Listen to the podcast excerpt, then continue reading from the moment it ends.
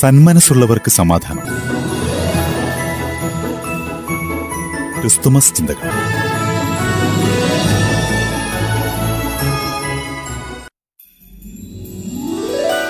സന്ദേശം നൽകുന്നത് father George Thomas പാട്ടുപാളയിൽ. ഏവർക്കും ആഗതമാകുന്ന ക്രിസ്തുമസിന്റെയും നവോത്സരത്തിന്റെയും ആശംസകൾ.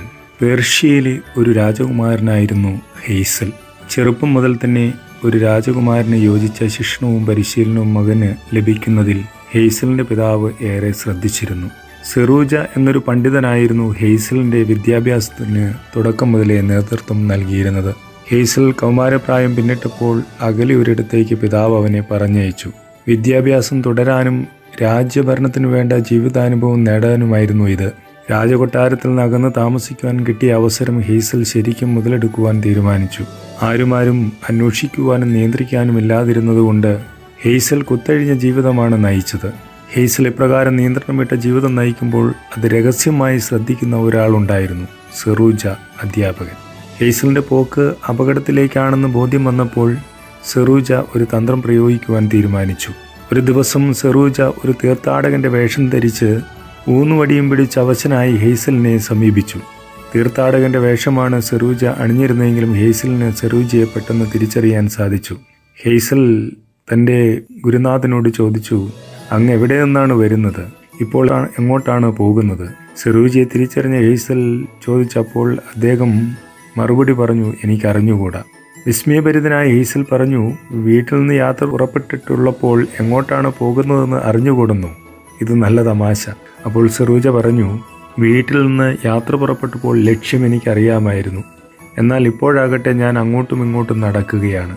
അതിനിടയിൽ വിശാലമായതും സൗകര്യപ്രദവുമായ വഴി കണ്ടാൽ ഞാൻ അതിലേ പോകും. അങ്ങനെയുള്ള ഒരു യാത്ര അങ്ങേ എവിടെ കൊണ്ടെത്തിക്കുമെന്നറിയാമോ ഹീസൽ ചോദിച്ചു. ഉടനെ സുറൂജ പറഞ്ഞു എനിക്കറിയില്ല. എന്നു മാത്രമല്ല എവിടെ എത്തിയാലും എനിക്കൊരു ചുക്കുമില്ല. സെറൂജയുടെ ഈ മറുപടി ഹെയ്സലിനെ വിസ്മയിപ്പിച്ചു. ചുറ്റും നിന്നവരോടായി ഹെയ്സൽ പറഞ്ഞു എന്റെ ബാല്യത്തിലെ അധ്യാപകനായിരുന്നു ഇദ്ദേഹം. നല്ലൊരു പണ്ഡിതൻ. അതുപോലെ സകലരാലും ബഹുമാനിക്കപ്പെട്ടവനും. എന്നാൽ എത്ര പെട്ടെന്നാണ് ഇദ്ദേഹത്തിൽ മാറ്റം വന്നിരിക്കുന്നത്? ഇദ്ദേഹത്തിന്റെ സുബോധം പോലും നഷ്ടപ്പെട്ടു പോയെന്ന് തോന്നുന്നു. അപ്പോൾ സിറൂജ മറുപടിയായി പറഞ്ഞു നീ പറഞ്ഞത് ശരിയാണ്. ഞാൻ നിന്റെ അധ്യാപകനായിരുന്നു. നീ എന്റെ ശിഷ്യനും. എന്നാൽ ഇപ്പോഴാകട്ടെ ഞാൻ നിന്റെ ശിഷ്യനായിരിക്കുന്നു. ലക്ഷ്യം തെറ്റിയാണ് നിന്റെ യാത്ര. ഞാനിപ്പോൾ നടക്കുന്നതാകട്ടെ നിന്നെപ്പോലെ ലക്ഷ്യം തെറ്റിയ വഴിയിലൂടെയും. സിറൂജിയുടെ വാക്കുകൾ ഹെയ്സലിന്റെ ചെവികളിൽ മുഴങ്ങുമ്പോൾ അവന്റെ അകക്കണ്ണുകൾ താനെ തുറന്നു. തന്റെ യാത്ര തെറ്റായ വഴിയിലൂടെയാണെന്ന് ഹെയ്സൽ ഓർമ്മിച്ചു. രാജകുമാരൻ സെറൂജിയുടെ പാദങ്ങളിൽ വീണ് മാപ്പപേക്ഷിച്ചു ഹെയ്സൽ തെറ്റായ വഴിയിലൂടെ നീങ്ങിയപ്പോൾ അത് ശ്രദ്ധിക്കുവാനും ഒരു രാജകുമാരന് യോജിച്ച വഴിയിലൂടെ ആ യുവാവിനെ തിരിച്ചു കൊണ്ടുവരുവാനും സെറൂജ എന്ന നല്ല പണ്ഡിതനുണ്ടായിരുന്നു.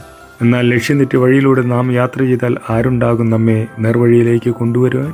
നാം ദൈവത്തിന്റെ മക്കളായതുകൊണ്ട് തീർച്ചയായും അവിടുന്ന് തന്നെ നമ്മെ സഹായിക്കാൻ എത്തും എന്നതിൽ സംശയം വേണ്ട. അതാണ് ക്രിസ്തുമസിന്റെ ദിനത്തിൽ നടന്നതും. മനുഷ്യൻ പാപം ചെയ്തു വീണുപോയി എന്ന് തിരിച്ചറിഞ്ഞ രക്ഷിതാവായ ദൈവം തമ്പുരാൻ നമുക്ക് വേണ്ടി മനുഷ്യാവതാരമെടുത്തു ദൈവം നമ്മോടുകൂടെ എന്നർത്ഥമുള്ള ഇമ്മാനുവേൽ എന്ന പേർ അവൻ സമ്പാദിച്ചു. ബേദ്ലഹേം അപ്പത്തിന്റെ ഭവനമായ ബേദ്ലഹേമിൽ യോസഫിന്റെയും മറിയയുടെയും മകനായി ദൈവം മനുഷ്യനായി പിറന്നു. അവൻ പാപികളെ രക്ഷിപ്പാനിരിക്കുന്നുകൊണ്ട് അവൻ യേശു എന്ന് പേർ വിളിക്കണമെന്നുകൂടെ മാലാക യൗസേബിനോട് ഓർമ്മിപ്പിക്കുകയാണ്.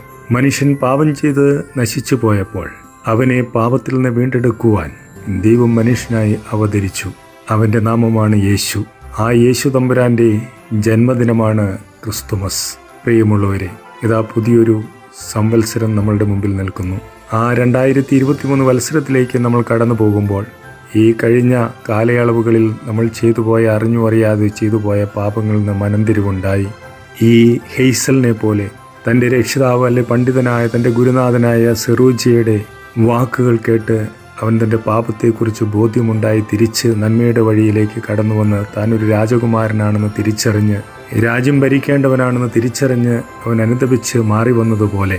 നാം കേവലം മറ്റ് മൃഗങ്ങളെപ്പോലെയോ പക്ഷിമൃഗാദികളെപ്പോലെയോ പക്ഷിമൃഗാദികളെ പോലെയോ അല്ല ദൈവത്തിന്റെ പുത്രരാണ് മനുഷ്യരായ നമ്മൾ ഓരോരുത്തരും എന്ന് തിരിച്ചറിഞ്ഞുകൊണ്ട്. കഴിഞ്ഞ കാലങ്ങളിൽ സംഭവിച്ചു പോയ തെറ്റുകളിൽ നിന്നും തിരിച്ച് നല്ല വഴിയിലൂടെ നല്ല പാതയിലൂടെ നടക്കുവാൻ മഞ്ഞണിഞ്ഞ രാവിന്റെ സ്നേഹഗീതം പേറി.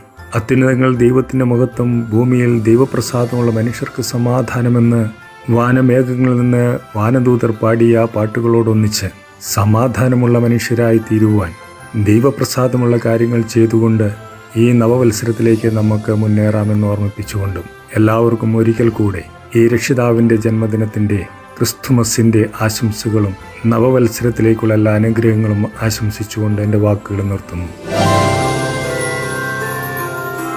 സന്ദേശം നൽകിയത് ഫാദർ ജോർജ് തോമസ് പാട്ടുപാളി